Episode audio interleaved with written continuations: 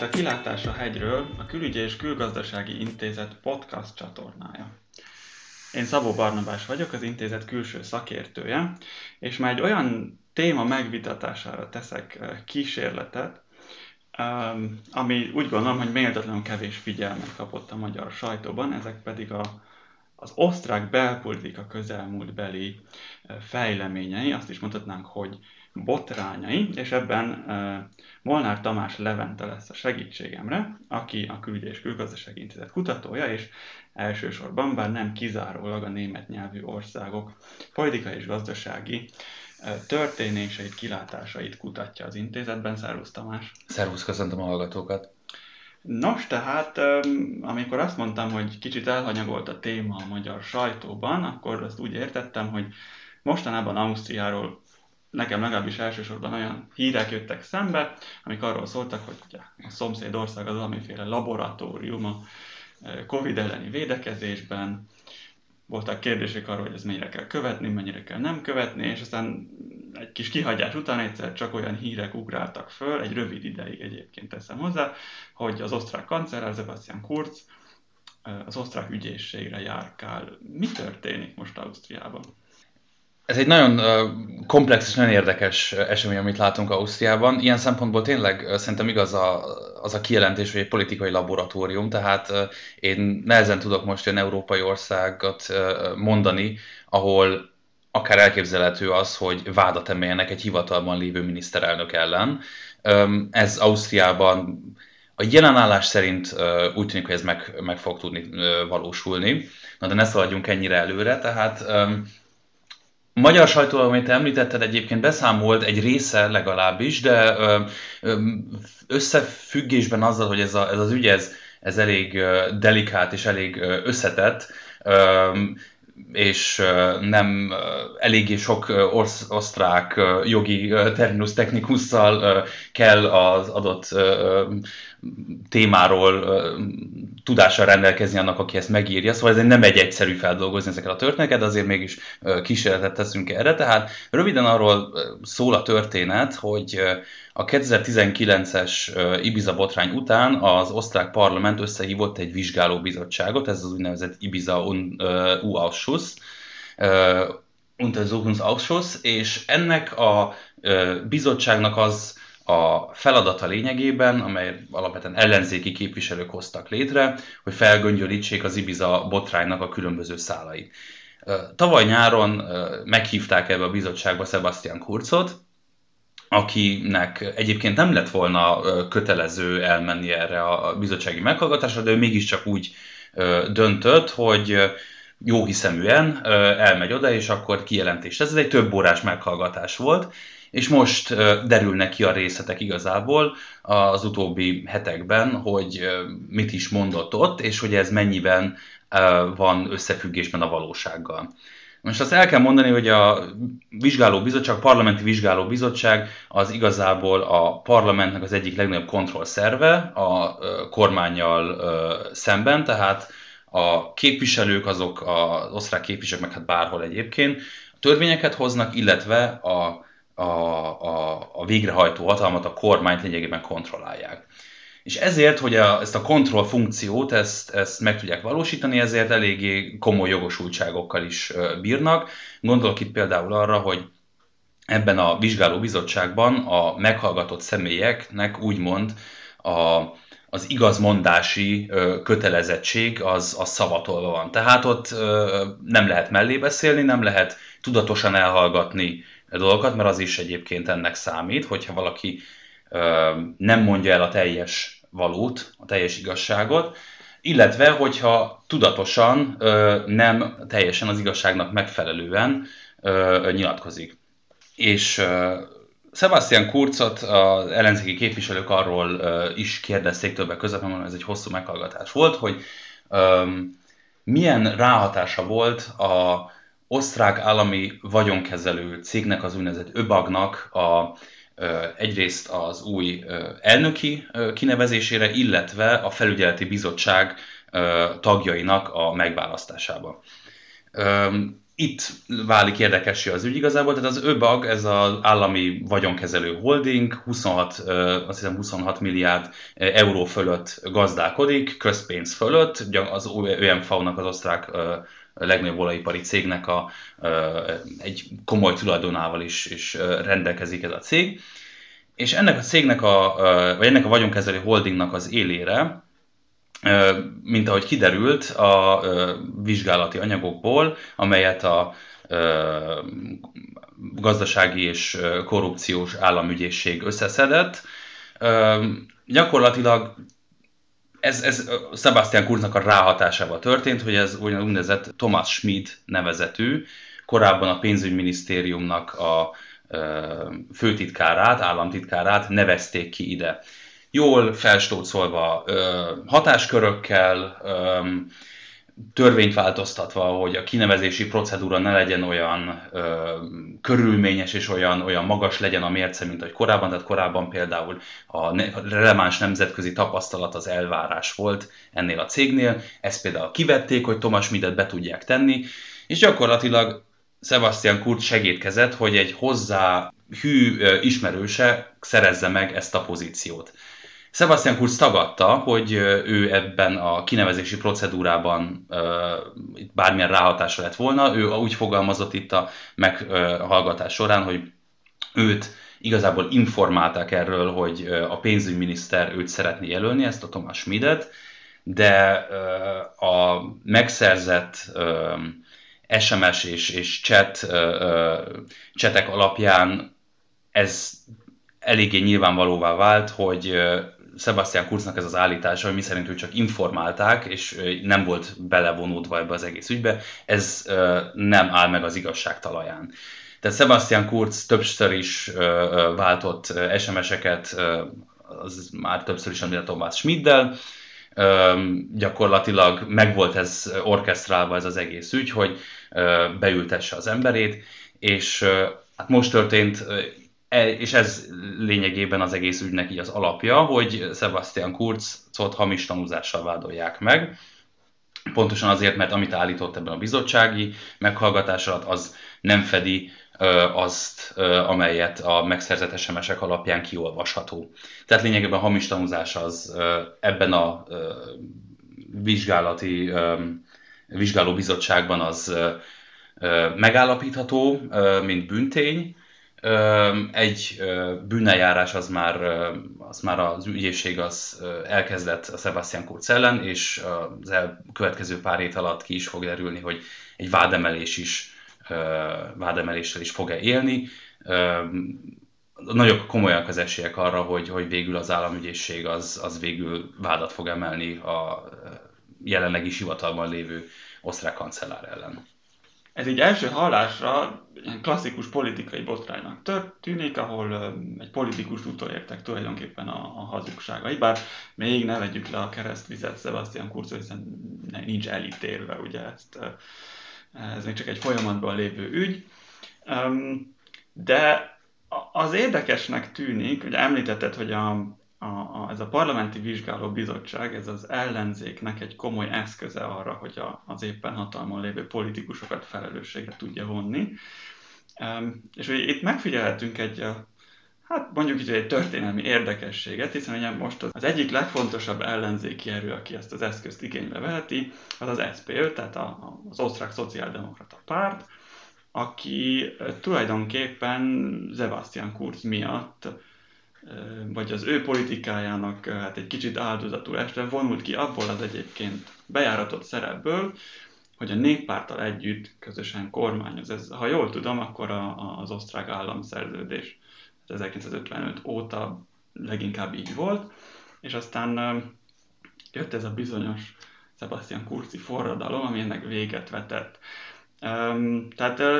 itt egészen sok minden megváltozott mostanában, úgy tűnik az osztrák politikában. Most nem az elmúlt egy-két hétre gondolok, hanem az inkább az elmúlt évekre. Visszamehetünk egy kicsit oda, ahol, ahol kezdődött a történet. Hogy, hogy került ide Sebastian Kurz, hogy, hogy az egykori ÖVP, tehát a néppárti szövetségesekkel egyébként teljesen ellentétben egy másik oldalon találja magát, és éppen egy parlamenti vizsgálóbizottságban hát próbálja menteni a mentetőt, vagy meglátjuk, hogy mit lehet menteni. Igen, ez az osztrák második köztársaságnak a ö, történetében leginkább meghatározó volt, ahogy te is említett, ez a nagy koalíció. Különböző ö, ö, kisebbség és többségi dinamikával, tehát általában az SPÖ adta a kancellárokat, aztán néha az ÖVP adta a kancellárokat, de ö, ahogy te is mondtad, alapvetően igen, a nagy koalíció határozta meg a osztrák második világháborútól eltelt ö, időszaknak a nagy részét. És 2016-ban már Sebastian Kurz és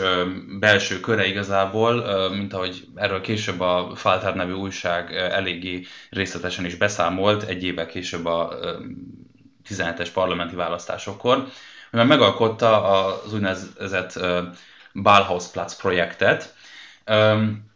Bálhausplatz a néző kedvéért, tehát a Bécsi Bálhausplatzon van az osztrák kancellári hivatal. Tehát a, ez a terv az lényegében arról szólt, hogy hogyan ö, ö, szeretné ez a fiatal társaság, amely alapvetően ez a Junga ÖVP, tehát ez a ÖVP-nek a fiatal tagozata, ö, hogyan próbálják gyakorlatilag megszerezni magukhoz ragadni a hatalmat. És akkor itt egész részletes tervek vannak arról, hogy ez a message controlling, ami az osztrák médiát elég gyakran megjárta, tehát hogy milyen üzenetekkel kell, hogyan kell súlykolni tudatosan az üzeneteket, kiválasztani a különböző kulcsszavakat, akkor azokat előtte hogyan kell megszondáztatni. Tehát egy egészen pol- mesteri és, és professzionális ilyen, ilyen kommunikációs stáb jött egyébként ott létre, és még a 16-os csapatból Kurz bizalmasai körül lehet még mindig a mai a politikai életben is meghatározó szereplőket találni. Itt van például Axel Melchior, rögtön az ÖVP-nek a pártfőtitkára, vagy például Gerald Fleischmann, aki a kancellári hivatalban dolgozik, mint a médiáért felelős kancellári megbízott, aki egyébként ennek az egész message controllingnek a mastermindja és a, a, a, a türkis színnek a kitalálója is volt, tehát hogy a, a régi megkopott fekete színből egy ilyen új, fiatalos, szexi türkis uh, pártot csináljunk, amelyet gyakorlatilag teljesen Sebastian Kurz személyére szabtak. Tehát um, igazából Sebastian Kurz um, a régi um, pártstruktúrákat, azokat teljesen figyelmen kívül hagyta. Egy mozgalmat hozott létre, lényegében a párton belül teljhatalmat kapott. Um, és tényleg minden, minden rá lett kihegyezve. Tehát, hogyha nézzünk videókat ilyen ÖFAP és párkongresszusokról, most mondjuk nem az elmúlt évben, akkor korona volt, de mondjuk azelőtt, ilyen gyakorlatilag ilyen, ilyen, ilyen vallásos szektai jelleggel megy ott a személyi kultusz. Tehát ez a közös mozgások, felállnak, tapsolnak, felrakják a táblákat, éjjeneznek, tehát mindenbe van gyakorolva, minden nagyon tudatos, és az egész őfapi az, az igazából, tehát ez, ez, már nem a régi őfapi, nem a fekete, hanem a, ez a neue őfapi, az új őfapi, Liste Kurz, Kurznak a listája. Üm, és beváltat el igazából, mert borzasztó népszerű ö, lett Sebastian Kurz, és, és Sebastian Kurz által az új ÖVP, tehát az volt az ő sikere, hogy rendkívül rövid idő alatt egy 20%-os pártból egy 30 plusz százalékos pártot sikerült létrehoznia, úgymond, és kormányra is kerültek. Ez volt Kurznak ez az új politikai stílus ígérete. Egyrészt, hogy kiszabadítja az ő fapét abból a nagy koalíciós békjóból, amelyet ő annak hívott, tehát, hogy folyamatos csatározások vannak, politikai sárdobálás, itt igazából nem a dolgok csinálásáról szól, meg, a, meg hogy a politika teljesít, úgymond ezt ők fogalmazta, hanem arról, hogy intrikák, az ellenfelet, meg, meg egyébként a saját koalíciós partnerünket is folyamatosan bénítjuk, és, és ő azt mondta, hogy ez az, az új politikai stílus, amelyet majd ő meg fog hozni, az ennek véget fog vetni, és akkor innentől fogom majd dolgozni fogunk. Ki is szabadította, úgymond, idézőjelben a pártját az SPÖ-s koalíciós kötelékből, tehát azzal járt, hogy bedöntötte igazából a nagy koalíciót, új választásokat írtak ki, majd utána az FPÖ-höz ment oda. Másfél évvel később ö, megtörtént az Ibiza botrány, akkor ö, bizalmatlansági indítványt ö, kért igazából ö, a kormánya ellen, és az egész ö, parlament lényegében felosztotta magát, ami egyébként szintén példátlan az osztrák ö, történelemben a második világháború óta, hogy egy bizalmatlansági indítvány egy kancellár ellen sikeres legyen.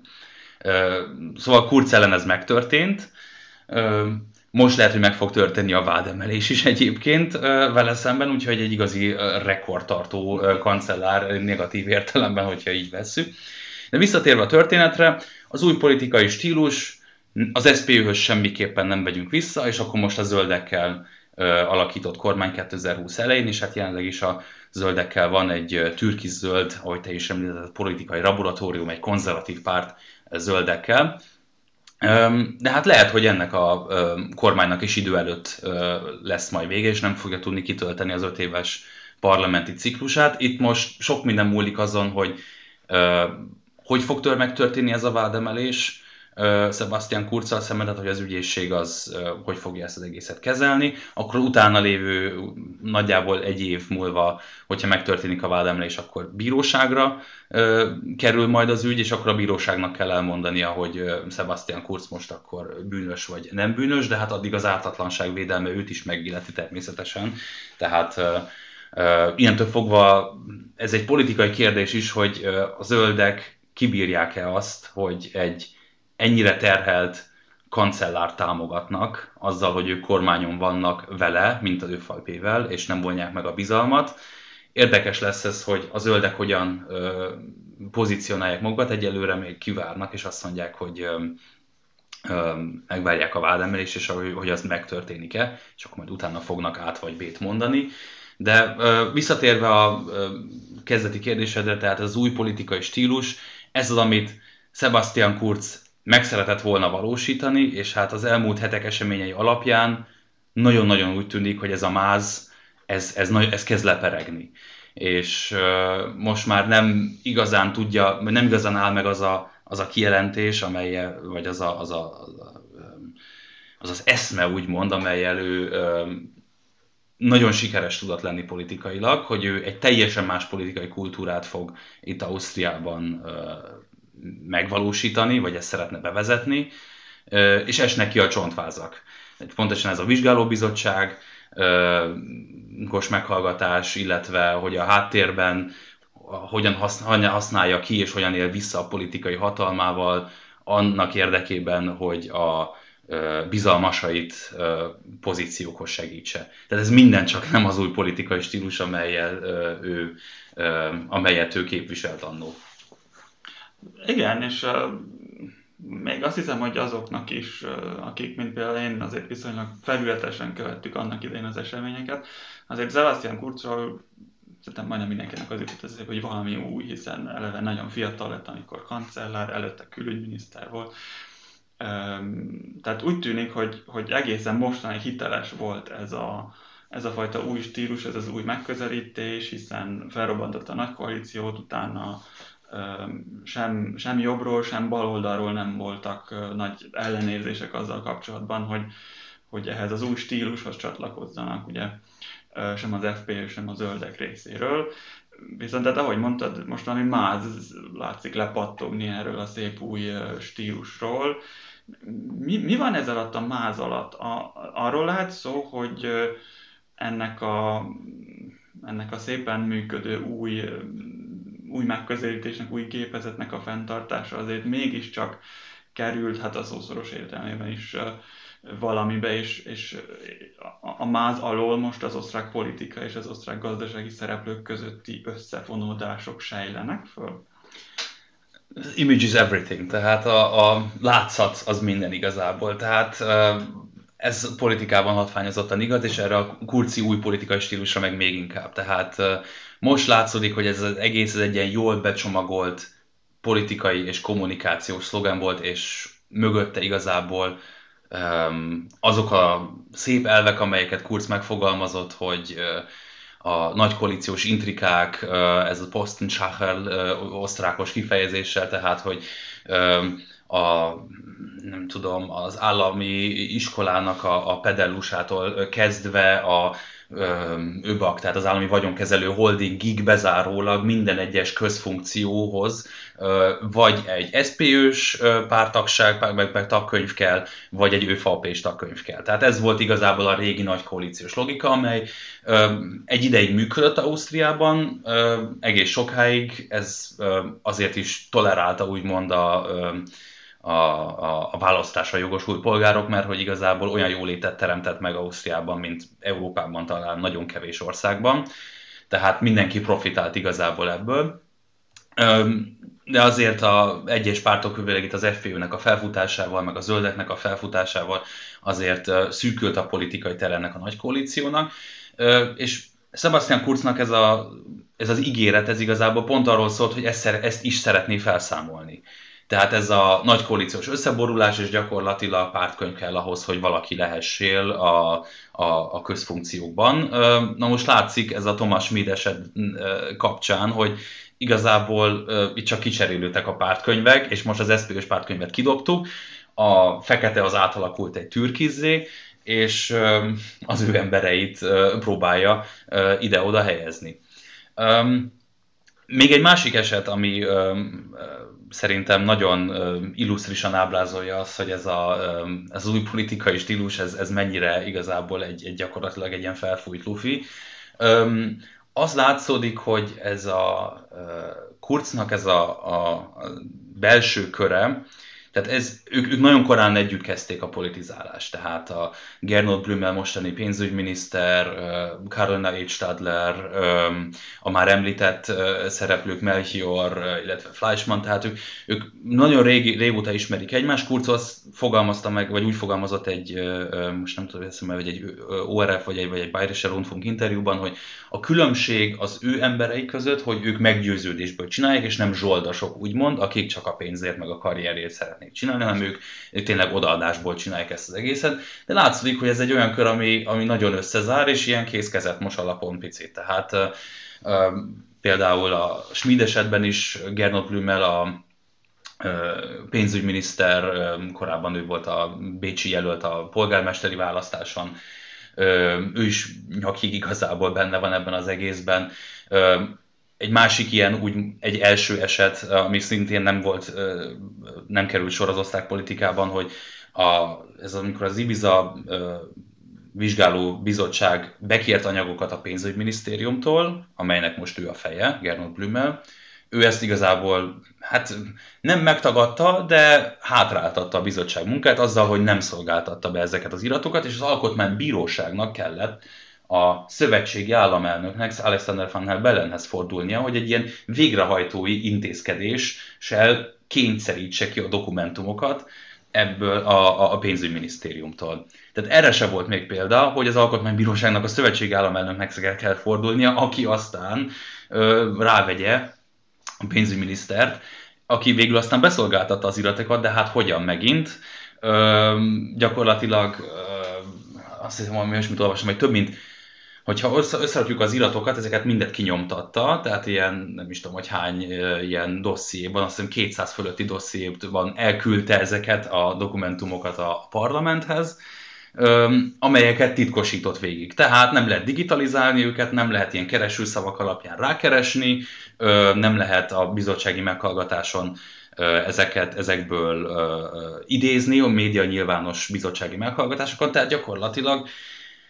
majdnem, hogy megállja a helyét az a kijelentés, bár ezt majd a hivatalos szerveknek kell kimondani, hogy akadályoztatja a bizottságnak a munkáját. És Ennél az esetnél is, a korábbi, a, a már említett Schmidt esetnél is látszódik az a minta, hogy ez az új ifjú gárda, az ifjú titánok igazából a demokratikus normákat, a demokratikus intézményeket, illetve hát megkockáztatom azt a kijelentést, hogy a jogállami kereteket, azokat nem tisztelik. Tehát nagyon gyorsan jutottak hatalomhoz, elképesztően, hamar elképesztően nagyon népszerűek lettek, egy hetek alatt, hogyha azt nézzük, hogy 2017-ben, mikor ö, átvette az irányítás Sebastian Kurz, és ö, mind az Ibiza botrány ö, során látszódott ez a minta, ö, az a mód, ahogy, ahogy például Sebastian Kurz a, a hozzá nem kedves médiával úgy, úgymond kommunikál, tehát amely kritikus Sebastian Kurz tevékenységével kapcsolatban folyamatosan kérik a kiigazításokat és bombázzák őket, hogy Kurzot ne ilyen fényben próbálják bemutatni, hanem, hanem számukra megfelelőbb fényben, illetve most már is kommunikálnak igazából a média egy részével, mert hogy a social médián keresztül már közvetlenül meg tudják csinálni. Tehát, hogy a régi keretrendszernek a tisztelete az, az nagyon alacsony ebben, a, ebben az új társaságban, és én ezt is most már, hogy pereg le a máz, hogy kérdezted az előbb, egyre jobban sejlik fel azt, hogy ez az új politikai stílus alatt is a régi rendszernek a tisztelete az mennyire nincs meg. Ez alapján úgy tűnik, hogy a, ezek az ifjú titánok egy, egy kicsit elszámították magukat, viszont a, az osztrák államon belül a, a fékek és egyensúlyok rendszere az közbelépett és korrigálja ezt a fajta válságot, ami viszont nyilván veszélyes a kancellárnak, és veszélyes hát legalább a kormánynak a, az ÖFUP és felének komoly kockázatot jelent. Említetted is, hogy a zöldek még kivárnak, meglátják, hogy mi lesz ebből az ügyből, felrúgják-e a koalíciót, tehát hogy effektíve egy új választás esetleg a kancellárt is eltávolítja a hatalomból. Milyen más kimenetele lehet ennek még? Ugye azt is említetted, hogy ez gyakorlatilag egy ilyen politikai egyház lett majdnem, hogy a, az ÖVP-ből, akinek a vezetője, vagy nem tudom, püspökkel, pápája, akármi is lenne ennek Sebastian Kurz, szintén úgy tűnik, mintha elszámította volna magát, egy olyan, egy olyan gépezetet indított be, amit most már mintha nem egészen tudna kontrollálni, vagy mintha belegabolyodott volna egy kicsit. Viszont közben meg eltüntetett mindent, ami régi, vagy mindenkit, ami régi az ÖVP-ből. Elképzelhető, hogy, hogy ez a válság, ez a saját pártjára is visszahat, és, és valamilyen irányban itt is korrigálódnak a dolgok. Én a korrekciót nem látom, pontosan azért, mert hogy az ÖVP a jelenlegi formájában abszolút Sebastian Kurz és a belső körére van szabva. Tehát elképesztő földindulásnak kellene ahhoz történni a párton belül, hogy valahogyan a tartományi szervezetekből az úgynevezett még megmaradt fekete struktúrák azok valahogyan visszavegyék ezt a hatalmat, de hát egészen addig, és ez volt a Sebastian Kurznak a, e, e, szemében ez volt a fantasztikum igazából, hogy addig tolerálta, és gyakorlatilag átruháztak rá minden hatalmat, mert hogy párban mozgalmat csinált, és gyakorlatilag az ő szava szent, hogy hozza az eredményeket. És hozta egyébként is az eredményeket, az elmúlt két választáson ez meg is lehetett látni hiába sikerült mondjuk a bizalmatlansági indítvány vele szemben, eznek ettől függetlenül rekord eredményt ért el az ő FAP számára. Na most kérdés, hogy ez, hogy ki fog-e tartani a bizalom akkor is, amikor már Sebastian Kurz nem lesz olyan sikeres? Tehát most, hogyha felmérések alapján nézzük, hát a párt zuhan, még mindig jóval népszerűbb egyébként, mint a, mint a második legnépszerűbb párt, ami azt hiszem jelen esetben talán az SPÖ, de még így is hát van jó 10% a két párt között, úgyhogy az lesz a kérdés, hogy a régi ÖFAP-s támogatók, akikkel mondjuk ez a 20%-ról 30%-ra ugrás közben, ez az a 10%-nyi nyeremény, hogy ő kitart-e Sebastian Kurz mert a jelenlegi nehézségek kapcsán is. Mert ahogy mondtad, az átlag osztrák szavazónak az a tény, hogy egy politikus hazugságon, vagy, vagy nem, nem fejtette ki a igazságnak, meg a valóságnak az összes szeletét, hát azt mondják, hogy igazából ez, wurst, ez tök mindegy. A politikusok hazudnak, persze, de hát Sebastian Kurz alapvetően jól csinálja a dolgát, és hogy igazából nem tartják ezt méltányosnak, hogy azért, mert a vizsgálóbizottság, parlamenti vizsgálóbizottságnak ilyen sajátos szabályai vannak, hogy ott az igazság mondási kötelezettség van érvényben. Lehet, hogy megvonják a vállokat, és azt mondják, hogy igazából ez nekik nem akkora nagy gond. Másik kérdésedre, amit feltettél, hogy mi lett a kifutása ennek az ügynek, és hogy a zöldek meddig maradnak, meddig tolerálják-e Sebastian Kurzot, úgymond. Itt Ugye a vádemelésig kötik, vagy addig kötötték korábban, hogy kivárnának addig. Ez valószínűleg meg fog, meg fog történni, tehát az, az gazdasági és, és korrupciós államügyészség ez, az iratá az gyakorlatilag, amit kiadott a bizottsági meghallgatás alapján, az már, ez már egy ilyen nagyon vádiratszagú. Tehát ott van egy ilyen tenorja ennek, van egy, megállapítják a, a, a tényeket, és ezt már lehet úgy értelmezni, hogy ez gyakorlatilag a, a vádemelésnek az előszobája lenne. Uh, ahogy említettem, Sebastian Kurz utána majd elkezdődik a bírósági uh, meghallgatások sora, és hát valószínűleg majd valamikor jövő nyáron uh, lenne ebből egy ítélet.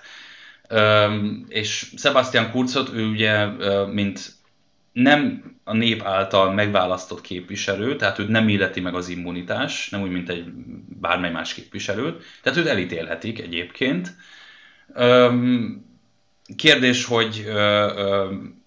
hogy addig politikailag ez mennyire lesz kényes a zöldeknek. Ugye ezt már láttuk például az osztrák menekült politikának a, a, az alakulásánál, hogy a zöldek hiába volt korábban a választások előtt, a 19-es választások előtt egy eléggé határozott álláspontja,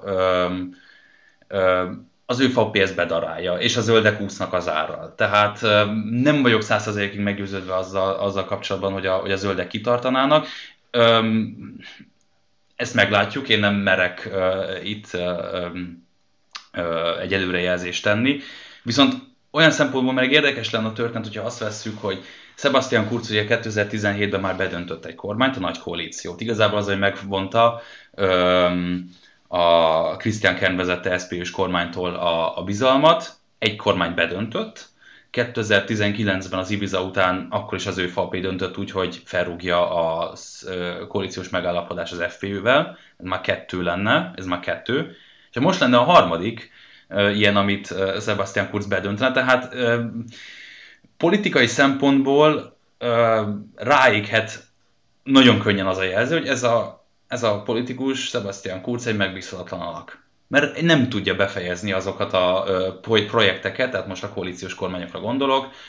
amelyeket elkezdett, még egyetlen egy kormánya sem töltötte ki az öt évet, tehát nagyon turbulens az együttműködés Sebastian Kurccal, ezt az FPÜ is elmondhatja, meg most már a zöldek is elmondhatják, nem egyszerű vele együttműködni, és hát lassan elfogynak a politikai partnerek, tehát még a Neoszra lehetne esetleg el a liberális pártra gondolni, amely még még esetleg szóba jöhet, de hát már sok opciója nincsen neki, úgyhogy nagyon rövid idő alatt, igazából 4-5 év leforgása alatt Sebastian Kurz eljutott odáig, hogy az osztrák politikában most már kicsi az étvágya a többi pártnak arra, hogy az ő falpével, e, ezzel az ő, ő falpéjével együtt kormányozzon, és ez az ő és a szűk körének az érdeme. Úgy tűnik tehát, hogy Sebastian Kurzból könnyen, a, könnyen Ausztria Donald Trumpja válhat, akit valahogy eltávolítanak a hatalomból, de a pártja az annyira szorosan és ezer szával kapcsolódik a személyéhez, a személyes imázsához, vagy a személyes varázsához, hogy, hogy még ezután is befolyásolni tudhatná az osztrák politika menetét. Úgyhogy hát lezárásként, ez már persze kicsit olyasmi, amihez a varázsgömbbe kell nézni, de, de, de azt hiszem, hogy azt szeretném még tőled megkérdezni, hogy ha, ha ez a válság valahova kifut, akkor azt gondolom, hogy valamilyen változás mindenképpen jön az osztrák politikában. Elképzelhető, hogy a 2017-2016 előtti állapotokhoz térünk vissza, nem tudom, helyreáll a, mondjuk a néppárti szociáldemokrata egység, visszatérünk a nagy koalíciós modellnek a klasszikus formájához, vagy gondolod, hogy a, a, a koronavírus, a koronavírus gazdasági és egészségügyi hozadékai, korábban a menekült válság és ezek a nagy, nagy média nyilvánosságot kapó és nagy társadalmi érdeklődésre számot tartó események, ezek már annyira átalakították az osztrák választói szempontokat, választói preferenciákat, hogy, hogy ami új jön, az mindenképpen valami radikálisan új lesz, és semmiképpen nem a múltba térünk vissza. Ez volt egyébként Sebastian Kurznak a szépsége, hogy a radikális újat azt úgy tudta eladni, hogy igazából minden volt, csak nem radikális új. Tehát, hogy uh, amit mondtam az előbb, hogy, hogy a látszat igazából minden, Sebastian Kurzot, hogyha megnézed, a fellépése, az érvelése, igazából a mondani valója, ha kicseréled a fiatal fejet, és odaraknál helyére mondjuk egy idősebb, 60 éves politikus, teljesen elmenne. A testbeszéde, a, a, a retorikája, mindene az igazából egy borzasztóan megfontolt, és minden csak nem forradalmi, forradalmi amit, amit, amit ő is sugároz így magából. Jól el tudta adni, hogy ő az újat fogja megvalósítani, de igazából emögött nem volt sok minden, ahogy erről is beszéltünk. Nehéz lesz a visszaút szerintem a kérdésedre válaszolva. Tehát látszódik a minta nyugati demokráciákban, egyre több országban, hogy egyes személyek mennyire képesek arra, hogy felforgassák a régi established pártrendszert, a régi pártokat, a régi intézményesült pártokat, most nem csak Donald Trumpra kell gondolni, de mondjuk gondoltok akár Emmanuel Macronra is, aki gyakorlatilag egyedül a francia bevett politikát és a két nagy meghatározó pártot, a republikánusokat meg a szocialistákat gyakorlatilag teljesen a partvonalra tudta sodorni, de beszéltünk akár mondjuk Boris Johnsonról is, aki a hát most javítsák ide, azt hiszem talán a világ legidősebb pártját gyakorlatilag a személyére tudta így teljesen kiszabni. És hát a hasonlót láttunk egyébként Ausztriában is, Sebastian Kurznak a, a, a kísérletével. A, miért én nehezen látom azt, hogy hogyan lehetne ezt visszacsinálni, úgymond, az az, hogy egyrészt a politikai alternatíva az mi lenne, tehát mely, uh, hogyan tudnák az ÖVP-t a többi pártok úgymond túlszavazni, vagy hát, vagy hát többséget alkotni vele szemben, mert akkor így elő kell, hogy jöjjön az SPÖ-nek, a Szociáldemokratának és az FPÖ-nek a valamilyen formában az együttműködése, ami hát egy borzasztó nagy tabutörés lenne Ausztriában. Nem látszódik az, hogy az ÖVP-n belül lenne Kurznak bármilyen ellenzéke, tehát a tartományi miniszterelnökök is, az ÖVP és tartományi miniszterelnökök is a támogatásukról biztosították Kurzot, ami után a ügyészség gyakorlatilag büntetőeljárást kezdeményezett Sebastian Kurz szemben, tehát ott is élvezi a bizalmat, és szerintem a, az utca emberének, a, a, az utca ember, hogyha így, ezt így ilyen nagy zó vagy el lehet mondani, akkor szerintem, ahogy említettem, ő se nagyon látja, hogy ez miért lenne olyan nagyon nagy probléma. A dolgok mennek, a koronavírus, a koronaválságból nem jöttek ki olyan rosszul, igazából az esetszámokat viszonylag kordában tudták tartani, a kormány az, az, az nem végzi olyan, olyan rosszul a munkáját, csak hát felmerülnek azok a dolgok, amiket említettem, hogy a demokratikus normák, az jogállami normáknak a látványos figyelembe, figyelmen kívül hagyása és látványos semművelvése. Hogy ez mennyire zavarja az osztrák állampolgárt, erről szól szerintem igazából ez a, ez a mostani kérdés, és hogy a, az ügyészség és az igazságszolgáltatás mennyire tudja szabadon csinálni azt, amit csinálnia kell, nevezetesen, hogy a végrehajtó hatalmat kontrollálni ebben a jelen esetben. Ez lesz a, ez, lesz a, ez a nagy kérdés ez szerintem ennek a, ez egész történetnek. Mindenképpen érdekes, amit most Ausztriában látunk. Így van, mindenképpen érdekes kísérlet zajlik továbbra is a, a szomszéd laboratóriumban, most már nem csak a koronavírussal kapcsolatban, de tulajdonképpen a, a demokrat, demokrácia működésével kapcsolatban is, úgyhogy érdemes ezt figyelni a, a fejleményeket. Viszont mi az időnk végére értünk közben, úgyhogy a hallgatóinknak köszönjük, hogy velünk tartottak. A beszélgető partnerem Molnár Talás Levente volt, én Szabó Barnabás voltam, és ez pedig a kilátás a hegyről. Hallgassanak minket!